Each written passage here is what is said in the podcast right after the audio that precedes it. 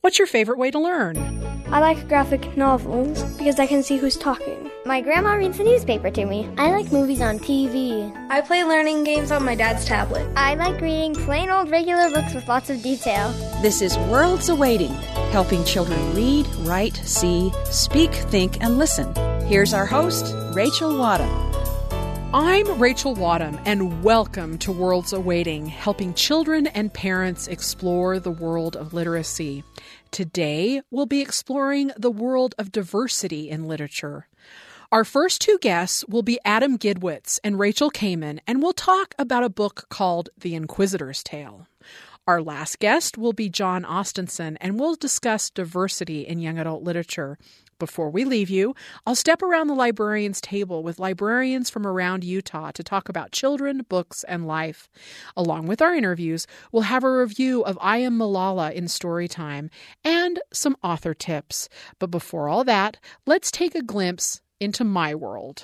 Rachel's World. Here at Rachel's World, I'm always on the lookout for unique and interesting books.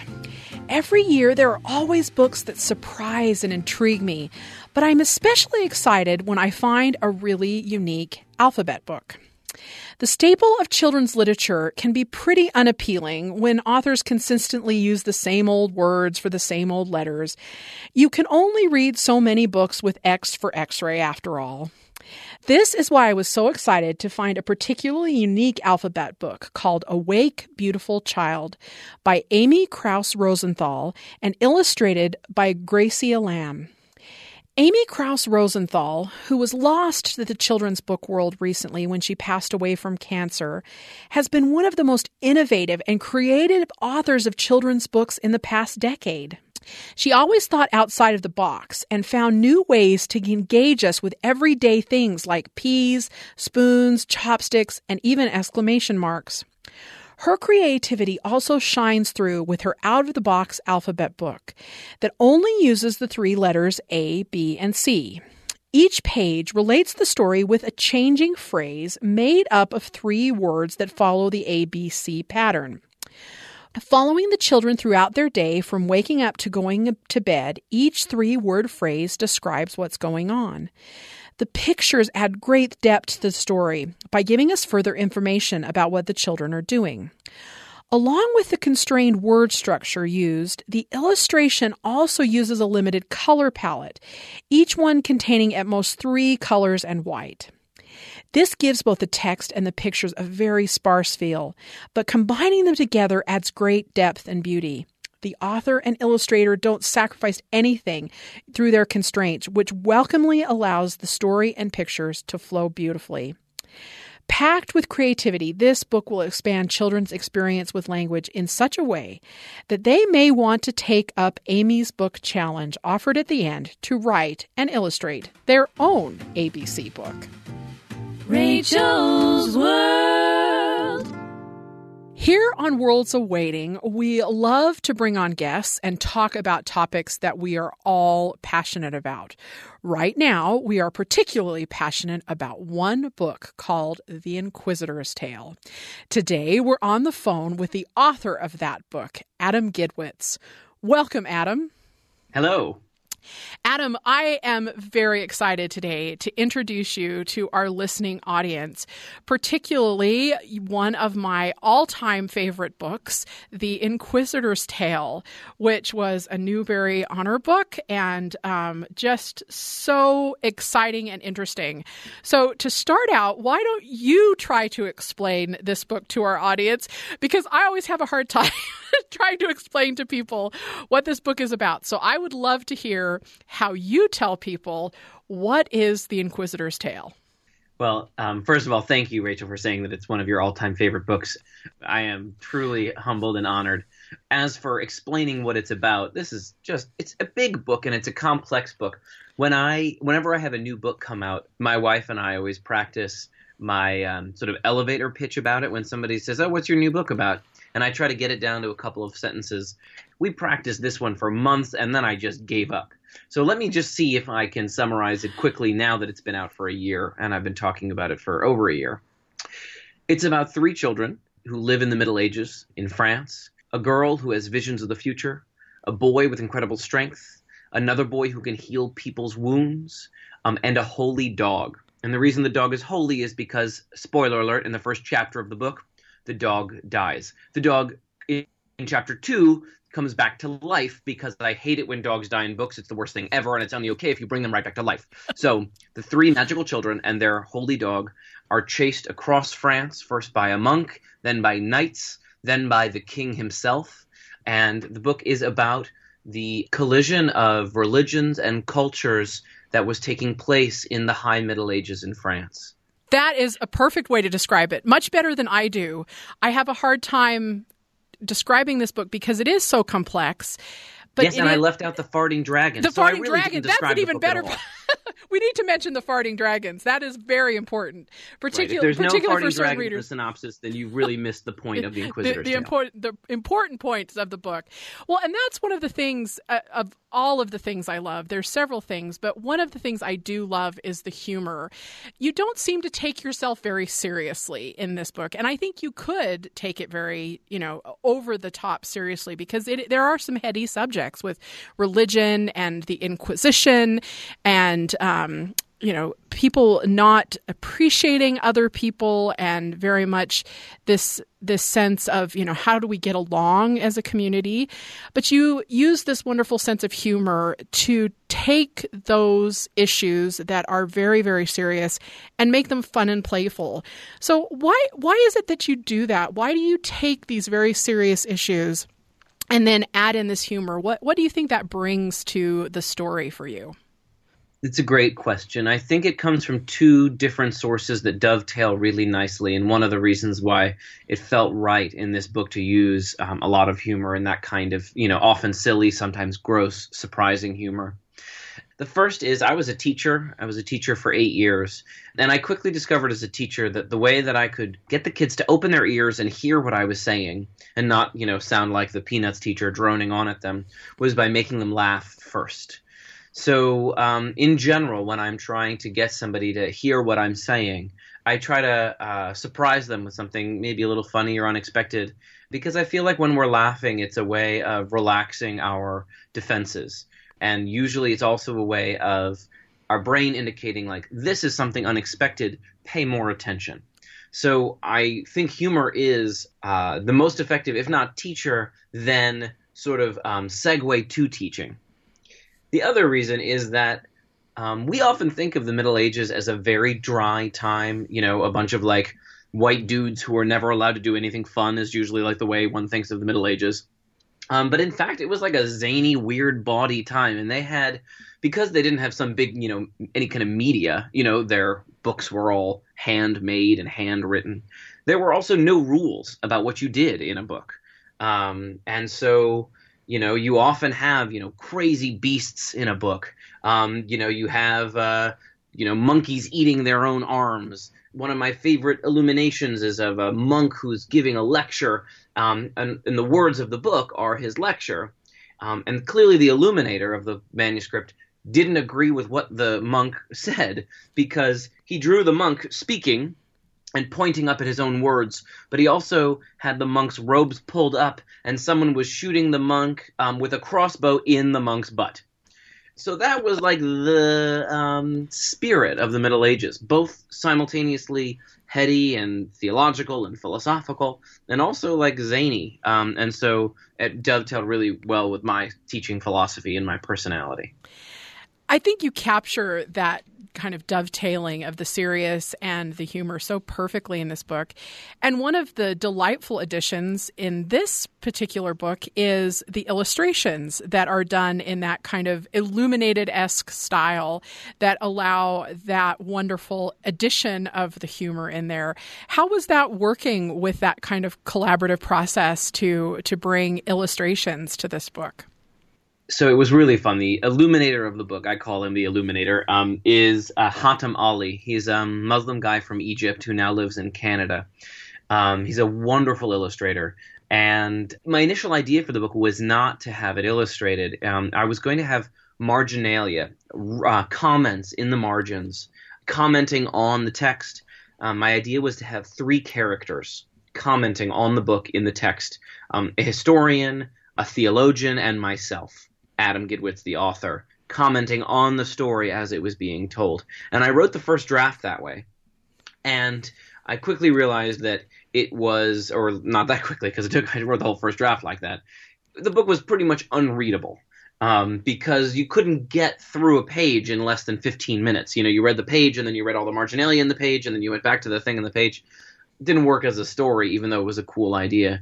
But it was important to me to have those multiple perspectives on the same page, because one of the primary events of the book is about the Jewish Talmuds. So in France in 1242, King Louis IX, also known as Saint Louis, after whom the city Saint Louis is named, was a wonderful king in a lot of ways, but he gathered all of the Talmuds of France together into the center of Paris and burned them.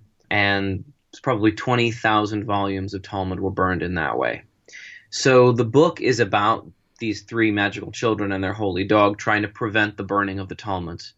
So I wanted my book to be like a Talmud. If you're not familiar with a Jewish Talmud, the way it works is they have a central text, which is interpretation of the Torah, and then texts, words around the side from different scholars, different thinkers, arguing with, debating the central text. And so I wanted my book to also have multiple perspectives in the margins. So if my marginalia was going to bog the story down and make it unreadable, I thought I should move to illuminations. Like I was giving the example with the monk who's getting shot with a crossbow in the butt. The illuminators often express their opinions about the text too. And so I figured it would be interesting if Hatem would do that. So I invited Hatem to illustrate things that were in the book that he wanted to draw, and then also doodle in the margins, and also disagree, contradict what I had written with his drawings. And he did all of those things to, I think, marvelous effect. I couldn't agree more that it is totally marvelous effect. And I love that there's a conversation going on between the two of them. And that conversation, to me, adds great depth to one of the central ideas that, again, is one of those things that really makes this book stand out for me, and that is the religious aspect of this book. I think a lot of scholars look at children's literature and they see kind of religion as the taboo topic. I mean, we address almost everything in children's literature, but very rarely religion. And here you address religion in a wide scope and a multiple kinds of religion and interactions between religious characters of different types. Why was it important to you to make that a central theme, not only because of the time period, but also because of your own experiences and the story you were trying to tell? Right. There were multiple reasons why I needed to address religion and really take it very seriously as a central piece of this book and this history. First of all, just speaking to the history, the Middle Ages were a deeply religious time. The way that we are a deeply technological time, they were equally religious. There are a lot of kids' books out there that take place in the Middle Ages in which religion is barely mentioned or comes up as sort of a glancing reference to a holiday or a saint, but in which it's not really an issue. Those feel to me necessarily inaccurate. It would be like writing a book that took place in 2018 and never mentioning any piece of technology, like a car or a computer or a television screen. You could do it, but any reader from today would know that you were intentionally omitting things. So there's that.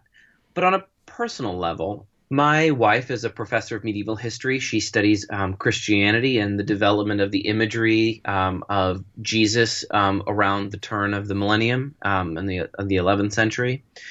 And I'm Jewish, and we just had a daughter, and we were discussing how we wanted to raise our daughter. And so I have been very involved in Jewish practice and thought over the last really 6 years since we got married, as we figured out who we are and how we wanted to live. And so I thought The Inquisitor's Tale, it turned out to be a really great avenue for me to wrestle with some of the most difficult questions that I had been thinking about. First and most obviously, the problem of evil. You know, why would bad things happen even to good people? And other questions too. So The Inquisitor's Tale was a chance for me to wrestle with those and give not answers, but responses maybe.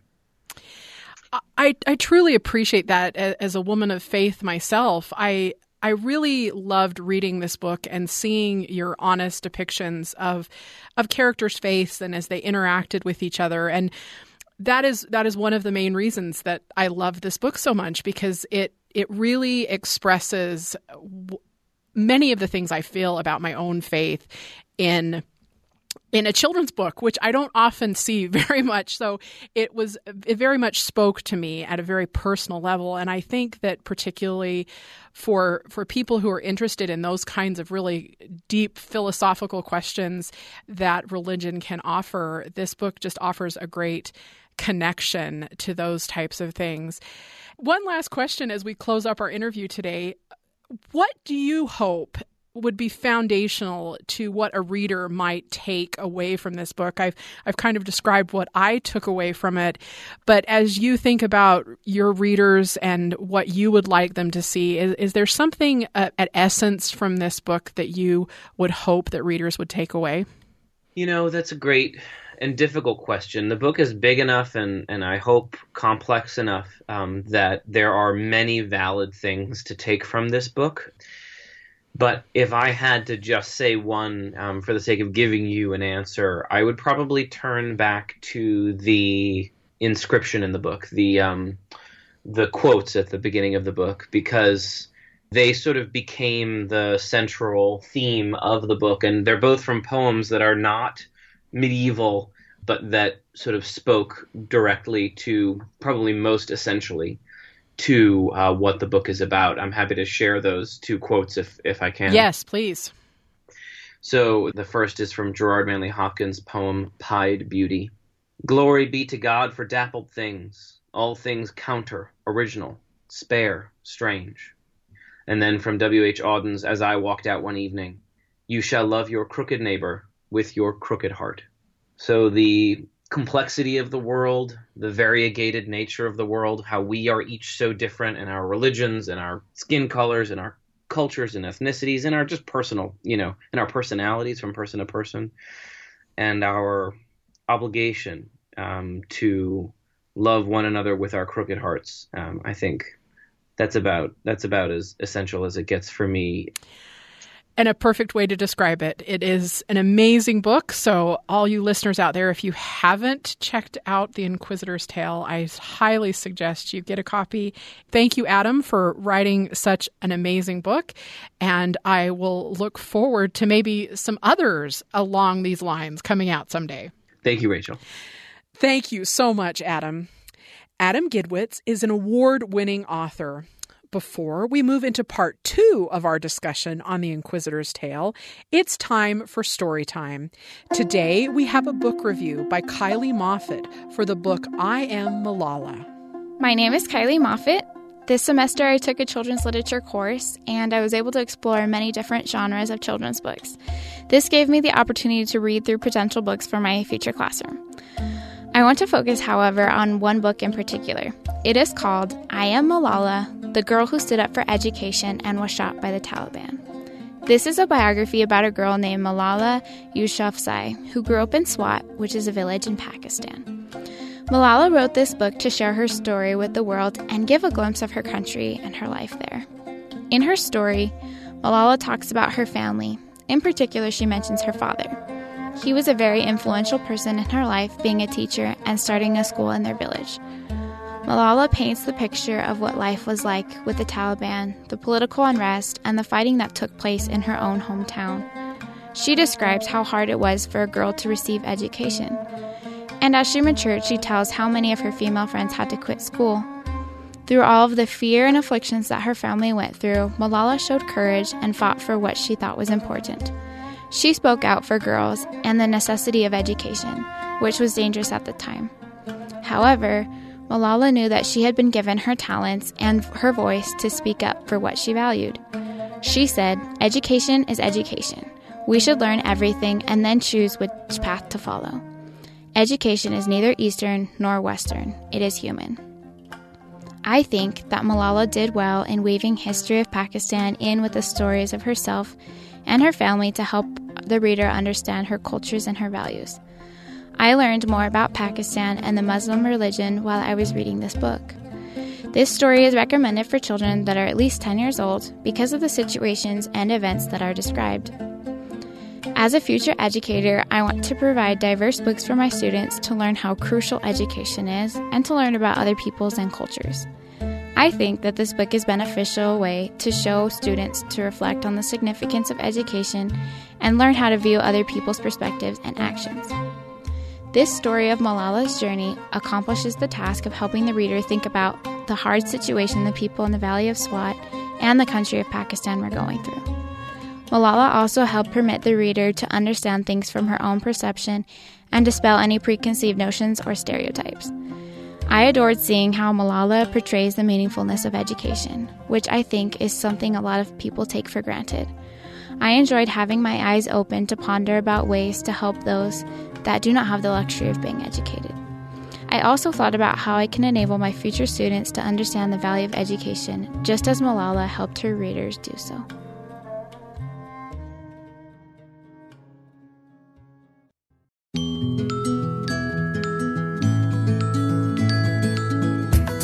Now, it's always interesting to hear different viewpoints of our favorite novels.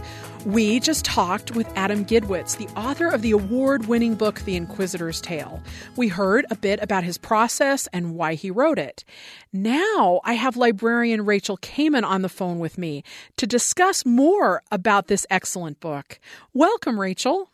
Hi, how are you? I am so well, Rachel, and I am very excited today to have you tell us a little bit about your experiences with one of my favorite books. So to introduce it to our listening audience, the book is The Inquisitor's Tale by Adam Gidwitz. So to start out, Rachel, why don't you tell us a little bit about the book from your perspective? Sure.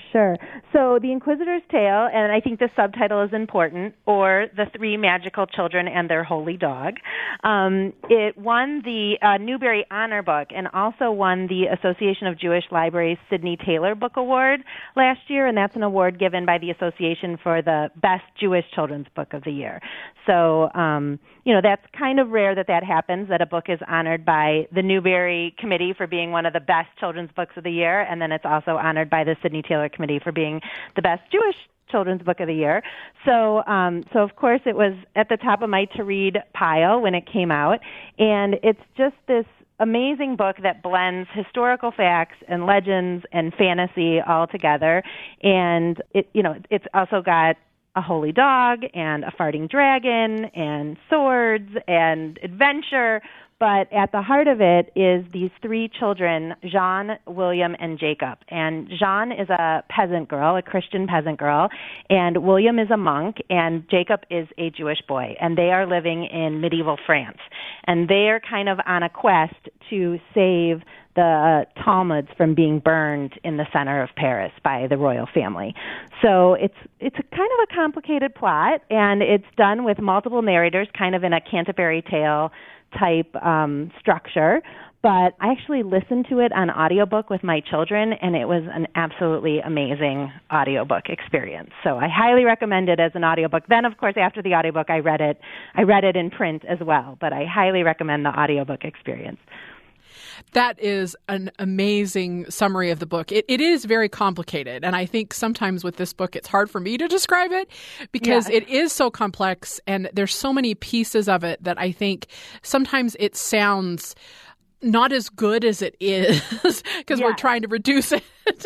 But then I also love that there's this easy sell piece of it. But then there's also this wonderful kind of deeper piece to it that does make it a very religious book. And I don't think we often get religion well portrayed in kind of mainstream children's literature.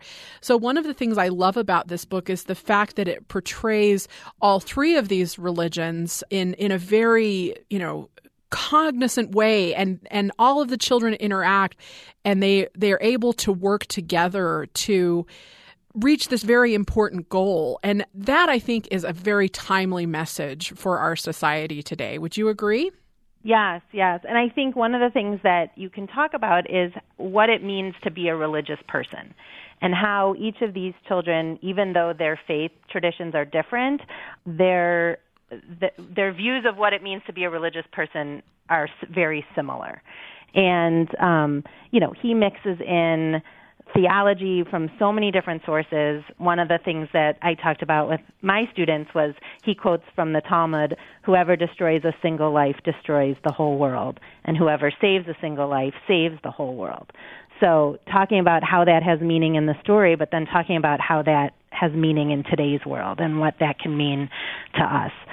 So there's just so much to talk about. And even just talking about the title and the word inquisitor and what that means and the historical context of the Inquisition and the, you know, what does heretic mean? What does heresy mean? What does unorthodox mean? What does pagan mean? What does heathen mean? Martyr, martyrdom, saint. I mean, these are all in there. And I don't think these are not concepts that my children really had been confronted with before reading this book.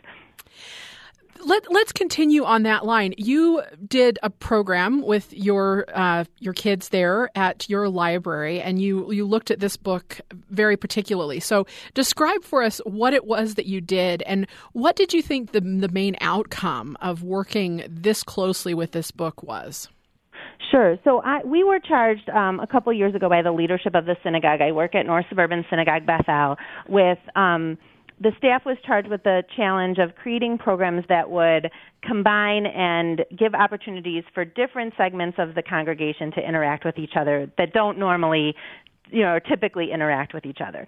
So I have a very active, very strong sisterhood book club. And so as you can imagine, most of it's women. It's the sisterhood book club. We do get some men, but and they're of a certain age. They're mostly in the empty nester active retiree demographic. And then we have this large, vibrant religious school that's K through 12.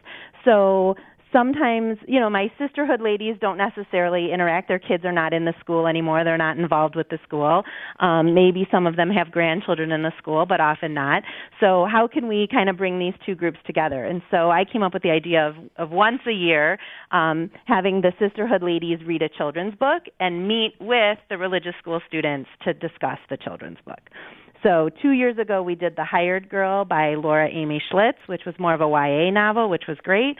And then when I read The Inquisitor's Tale, I thought, oh, this is perfect for a family book club. And we were able to, you know, because we were in a Jewish setting, we were able to really tackle some of these issues of faith and theology and these big concepts with the kids.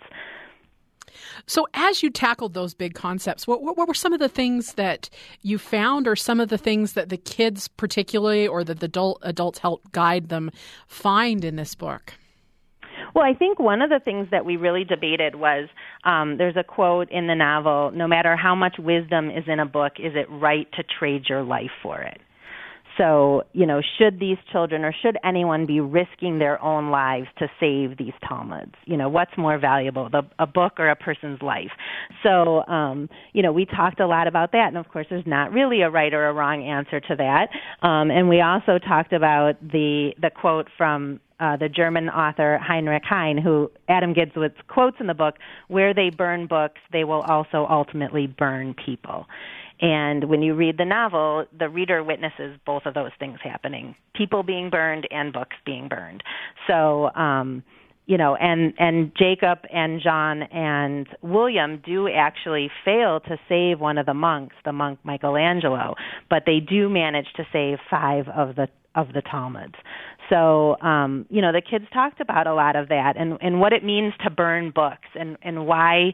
you know, why someone would do that. Why has that been done during history? And what power do books possess that, you know, makes burning them different from banning them? And you know, how does that affect us? So we just really had great conversations about that. The theme there about burning the books, and I think particularly from my own Christian background, that really spoke strongly to me about the Bible as we see it, and particularly for your group in this Jewish kind of context as we all in these kinds of contexts hold these scriptures to be very holy and very important. And seeing how those things play out in this novel just makes it very interesting and brings up those really kind of ethical questions that I don't think a lot of people may have addressed, particularly in our day and age, because we don't always face the kinds of persecution that people have in the past. But that brings up this wonderful discussion of history and this wonderful discussion of where we've come and who we are today, and then how can we continue to make it better. So this lovely kind of moral continuum along those lines. Do you think that the adults in your conversation saw these similar things? Oh, they loved it. And some of them are resistant. You know, they don't want to read a children's book. You know, they think it's kind of maybe beneath them, or it's not, you know, but they loved, they could not believe it. And I always tell people that you should read at least one children's book a year, you know, and that we'd all be happier people too. I mean, a lot of the stuff we do for book club tends to be, you know, it's a lot of dysfunctional families. It's a lot of, you know, deep and dark and heavy things, not happy endings, you know, that I always explain, like a children's book and even a YA book, It doesn't have to have a happy ending, but it always ends in hope, you know, and adult books don't have to follow that rule. So the adults that read it and the parents that read it with their children really were so enthusiastic about it and really found that it was a worthwhile experience, and even said, like, this isn't really a children's book, you know, like it isn't, you know, there's so much in there that make it thought-provoking and worthwhile for an adult reader. And especially some of my book club members, some of the adults who came without children, you know, they hadn't, I think it was so inspiring for them to hear these young kids who had taken the time to read this book, you know, not as a school assignment, this was an extracurricular thing, you know, that they came on their own kind of free will and they chose to do this and have this experience. I think it was really inspiring for them and, you know, gives you that feeling of, okay, we're going to be all right. Like the world is an okay place with these kids in it who are willing to read this book and talk about it and bring so much wisdom to it. So, and I think the other thing, I mean, back to the book burning is too that kids don't totally understand that, like, today, it's like if I burn this book, it's not lost forever. You know, we feel like we have records of everything now. But in medieval France, if all of those Talmuds had been burned, then, like, the Talmud, it would be as if the Talmud had never existed. So, and I think that was important when the kids kind of realized that. Like, it's hard for us to imagine that in today's day and age, that you could really completely wipe something out, but that it did happen. That is one of those deep things that I think that this book really captures. And I am so appreciative of you coming on the show today and breaking down this wonderful book for us and breaking down your experience that you had with your congregation. I think you met your goal to bring people together, and I am glad to say that it was together over this beautiful children's book that I hope many other people will now be interested to go out and read. Thank you. Thank you. Thank you so much, Rachel. Rachel Kamen is a librarian and book reviewer of Jewish children's literature. Now, let's hear some tips for writing from some of the diverse authors we've had on our show. So my first tip is going to be don't stop. That's the most important one. As I have said in many interviews, Alice is book number 6 that I've written overall, and it's the most recent book that I wrote with the goal for publishing. So if I had stopped after the rejections for any of those previous books, I wouldn't be here. So keep going. Know that anything you do work-wise is not a waste, even if you have to set a book aside, set a story aside. You wrote that. You learned things along the way. You grew in your craft, and it's never a waste. And the last one would be to control what you can. There's a lot in publishing that is outside of one's control. The only thing that you can control indefinitely, like this is the thing that no one else can touch, is the story. So write the best story that you can and trust your gut, because it's going to know better than anybody else. One is develop a habit of creation, regardless of what you want to do, whether it's writing novels or doing comic books or making music. Create a habit of creation where you set aside some time on a regular basis to work on your craft and just stick to that. Like get your friends or your mom or get somebody to help you stick with that. And then two is don't ever let perfection get in the way of completion. You know, in the beginning, I think all of us have this critic that tells us what we're creating is terrible. You got to just find a way of shutting that down and getting to the finish line, finishing that novel, finishing that song, finishing that graphic novel.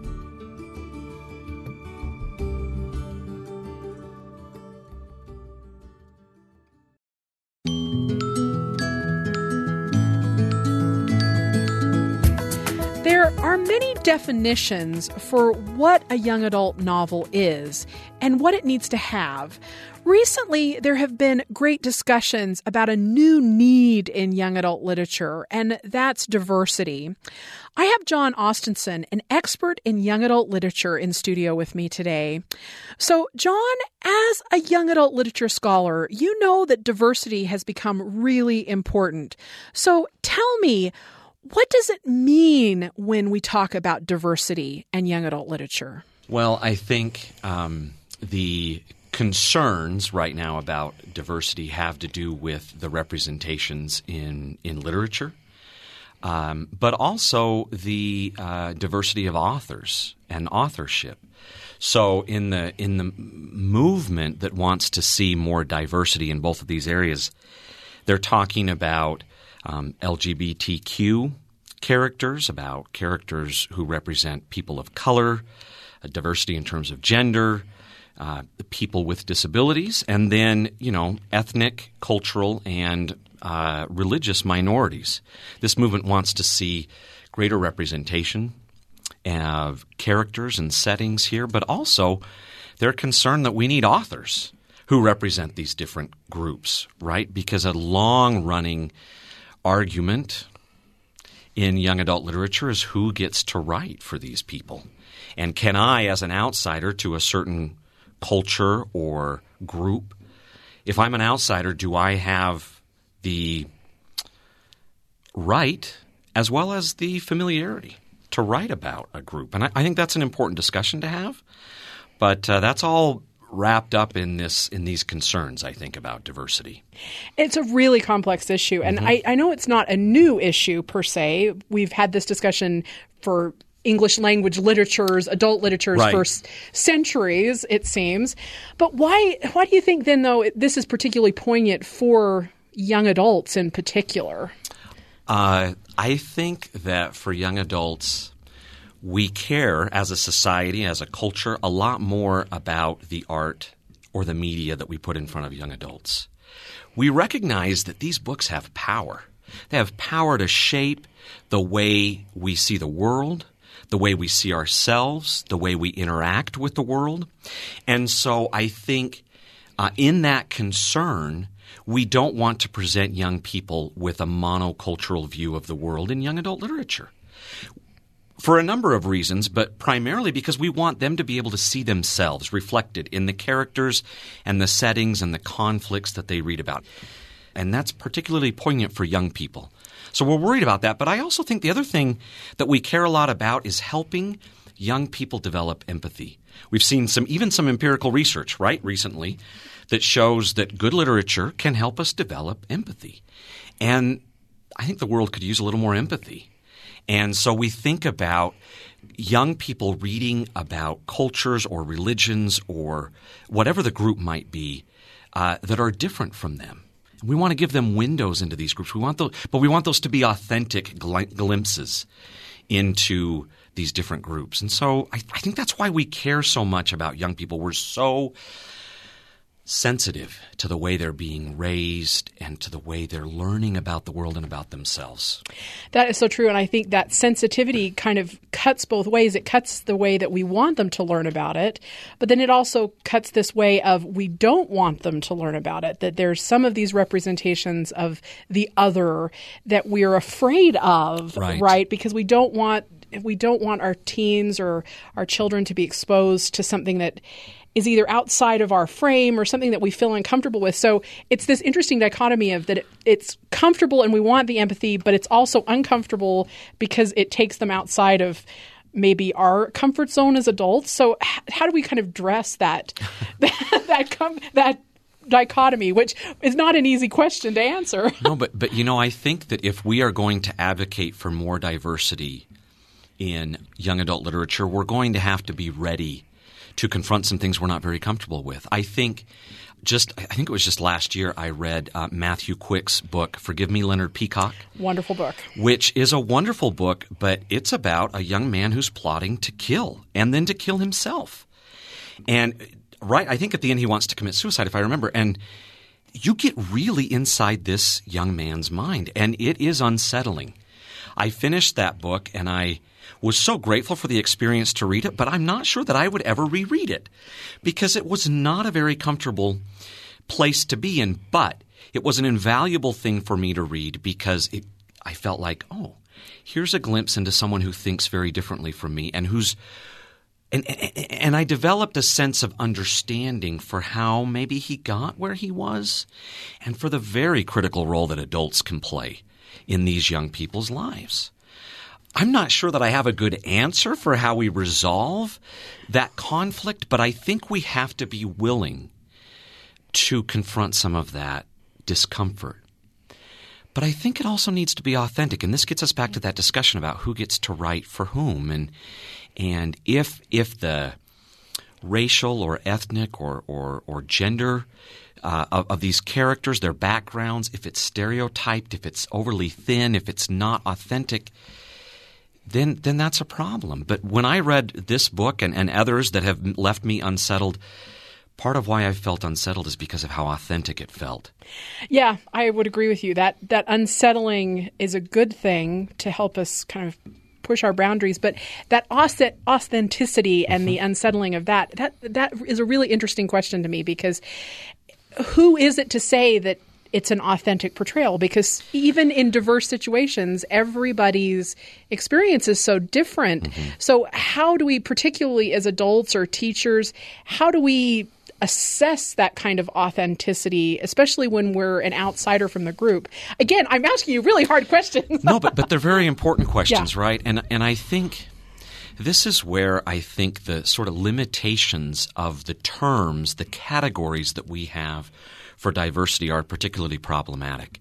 So to say, for instance, that, oh, you know, this book was written by Walter Dean Myers, he's African American, thus it will represent the African American experience to readers. Well, it will represent un-African American experience, right? Filtered through an author, filtered through his lived experience, all of that. So I think we have to help readers be critical readers. When they pick up a book about, say, a girl growing up in the 19th century, we need them to understand that this is one representation and that this is one author's view of all of that.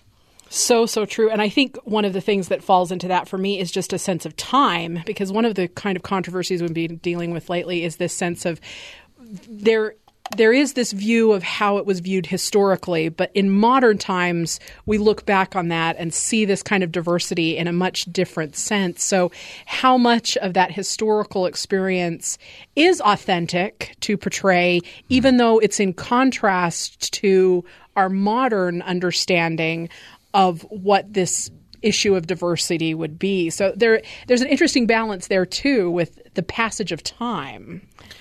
Well, and not just in terms of books that were written 50 or 60 years ago, but about historical fiction that's set, say, 500 years ago. I've been looking because I'm doing some work with historical fiction and the idea of the narrator. A lot of these narrators in historical fiction have remarkably progressive and modern sensibilities. And some of that, I think, is important because it highlights the growth and the progress that we've made as a culture. But sometimes I wonder, what's the balance between historical authenticity, right, and what a character in the Middle Ages might think, for instance, say about Jews or about women or other subcategories that today we pride ourselves on being much more accepting about. In the Middle Ages, they weren't. So what does that say when we put characters in there who feel more 20th or 21st century to us? And again, I'm not saying it's a good or a bad thing. But it comes back to this idea of we need to be critical readers, right? If this book was published in the 50s, well, let's consider the historical context in which the book was written. If this book is set in the 1200s, let's consider that. Yeah, let's talk about this narrator or these characters and how we would see them in that context. And questions of authenticity are really difficult, right? Because my authenticity and your authenticity, it's very much this idea of Rosenblatt's reader response. What do I bring to the text? How do my experiences shape my response? And no one can talk about that but you as a reader. That's sort of your territory to stake out. And I think that's an interesting point in all of this because it is so individual. And particularly when we work with teens and children and what they read, we have to accept their experience with the text in a very different way than our experience might. Yeah, you're right. We have to be open to that. And I think it's when there's a sort of power or age differential between adult and teen, sometimes it can be hard for us to trust them and to let them be who they are and respond the way they want to respond. We've got to be careful about that, I think, as adults. Yeah, I think that that's really one of the most important things as adults, especially when we're reading. They may not respond the same way that we respond or in the way that we might expect them to respond. Or hope they would, yeah. Yeah, and so, I mean, how do we take that into account? Particularly as teachers, I think that's an interesting context because when we stand up in front of a class, we say, okay, this is essentially, I'm going to take you through this text in this way, and we have kind of some expectation of where they're going to experience it, but what if they don't experience it in that way? Yeah. Oh, man, that's such a good question. And I like asking you tough questions, John. The first thought that comes to mind is that we need to use questions. We need to help ask students questions and have them understand how questions work in relation to the way we respond to a text.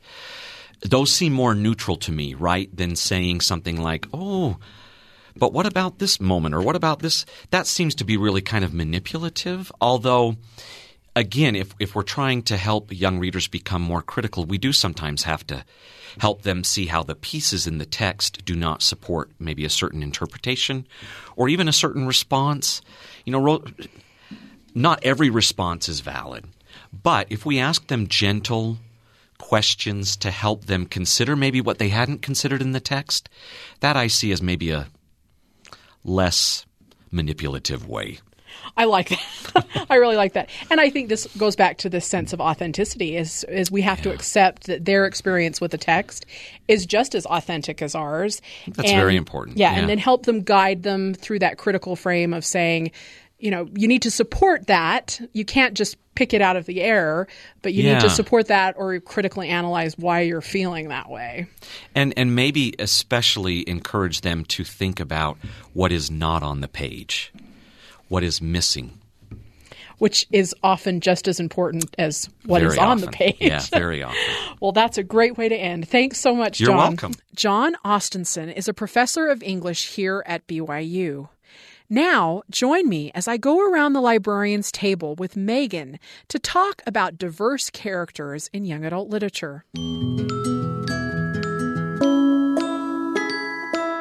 Well, along these lines, tell us, you know, a couple of titles that you think are just really stellar as these kinds of YA that maybe push some boundaries but do it in a really great way and might open our eyes to some other experiences. Right. Oh, there's so many. I know. I hate trying these to go kinds through all the books I read. Yeah, I hate these kinds of questions, and I get to ask them all the time, which is kind of sad. Right.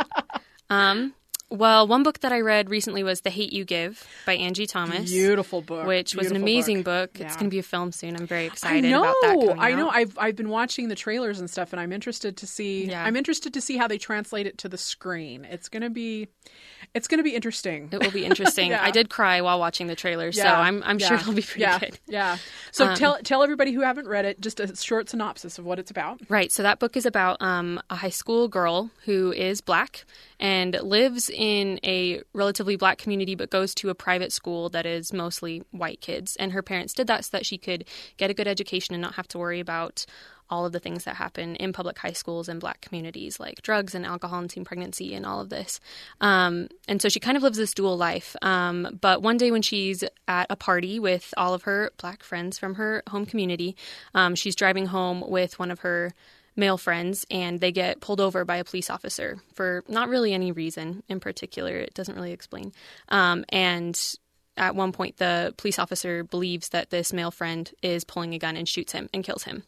And so this main character, this girl, she witnesses her friend's death, which she believes to be unjust, by a police officer, and struggles throughout the rest of the book whether she should testify against this police officer in court, whether she should raise her voice with some of these other social justice activism groups, or if she should just try and keep her head down and keep quiet about what's going on.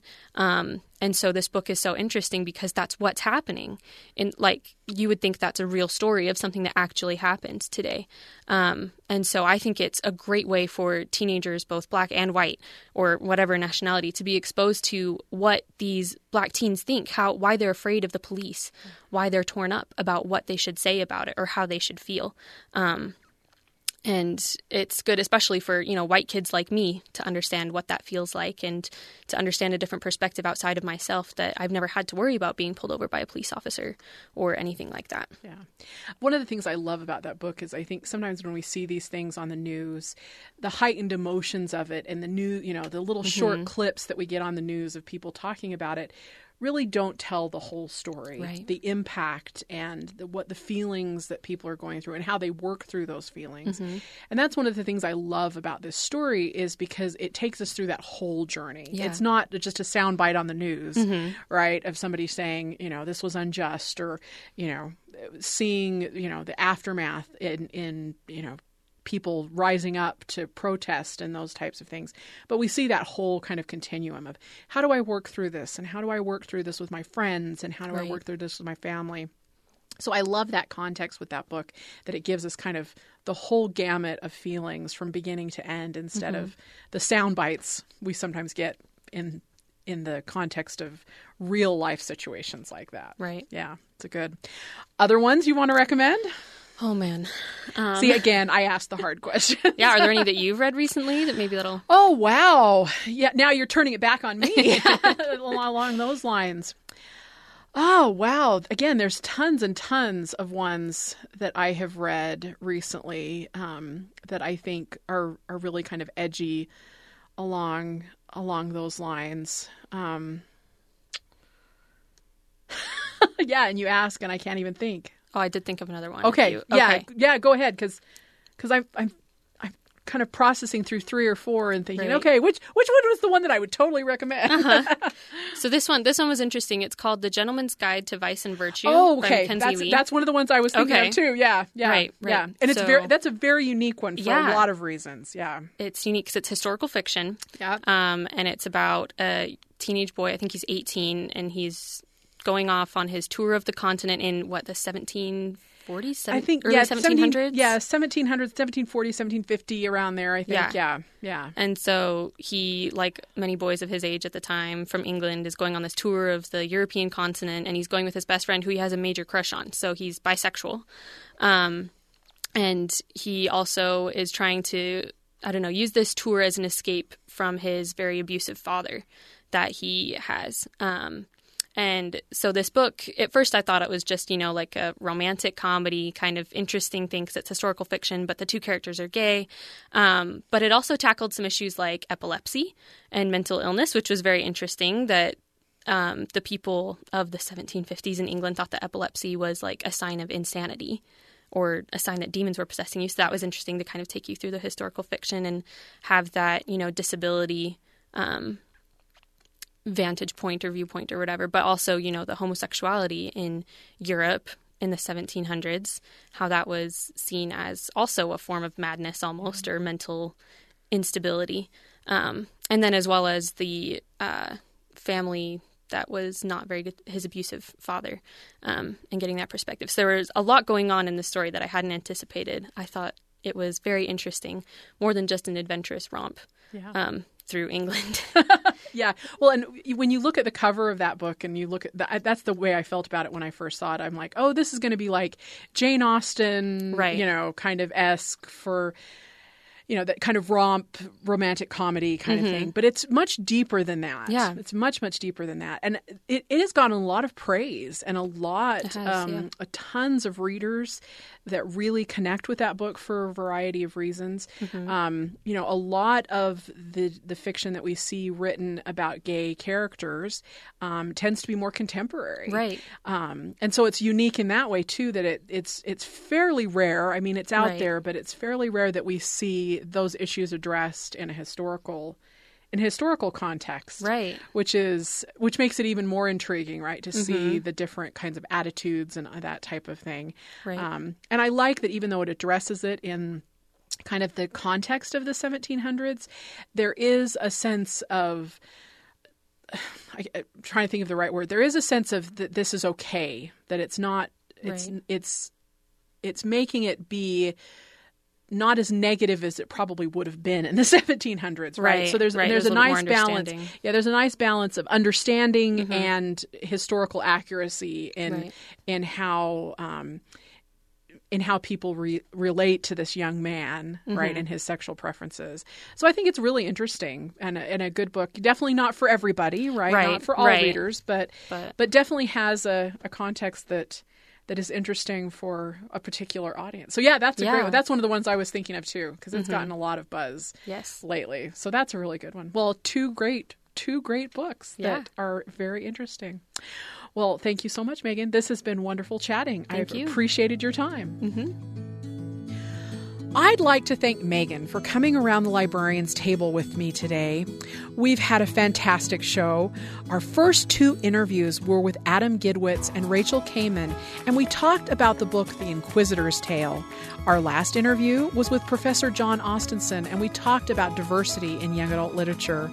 If you missed any of today's show, or if you want to listen to it again, you can find it on the BYU Radio app or at byuradio.org, as well as on most podcast apps and websites. If you want to know more about what we do here at Worlds Awaiting, feel free to follow our Instagram at Worlds Awaiting. This has been a production of BYU Radio. Our producer is Cole Wissinger, our student production assistant is Natalie Anderson, and our technical advisor is Braden Flint. I'm Rachel Wadham, looking forward to the worlds that are waiting next week. Thank you for exploring with us.